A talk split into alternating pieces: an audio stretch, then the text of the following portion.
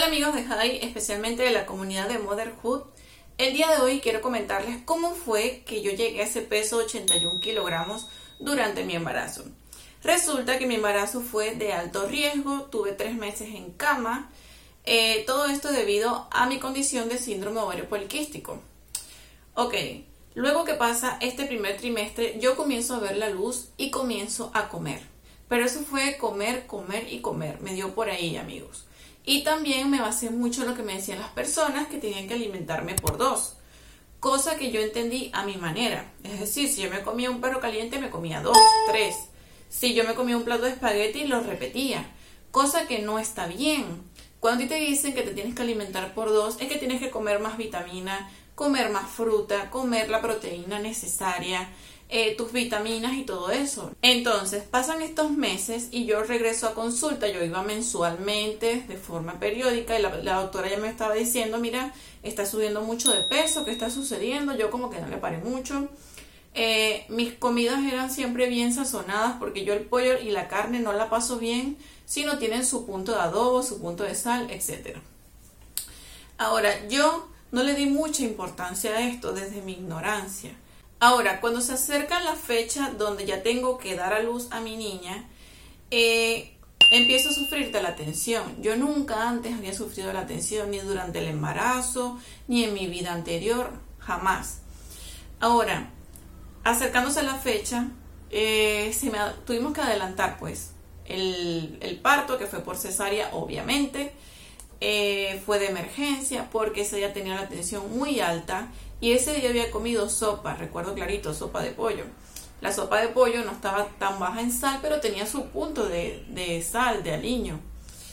Eh, y bueno, nada, fuimos a la clínica, gracias a Dios mi niña nació sin problema, todo chévere, pero allá se le tuvieron que hacer unos estudios de corazoncito y todo eso.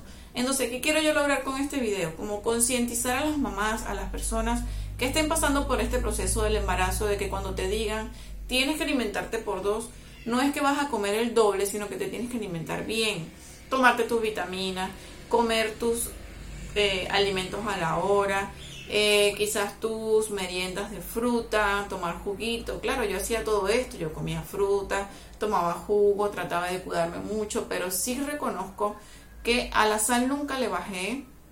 Y lo otro es que sí comía muchas cosas perro caliente, hamburguesa, cachapa. Me daban muchos antojos, que ahorita no sé si son antojos o eran cuestiones mías.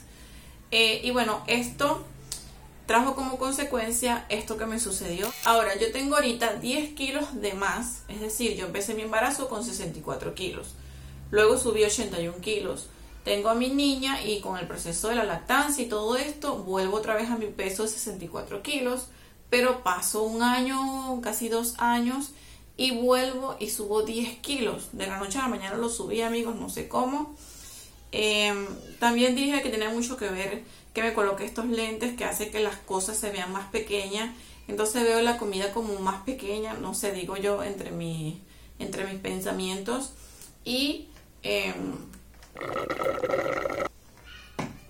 y pudo haber sido esto también una de las causantes por las cuales yo haya aumentado 10 kilos de más. Ustedes se preguntarán, pero ¿estás contenta contigo y con tu cuerpo?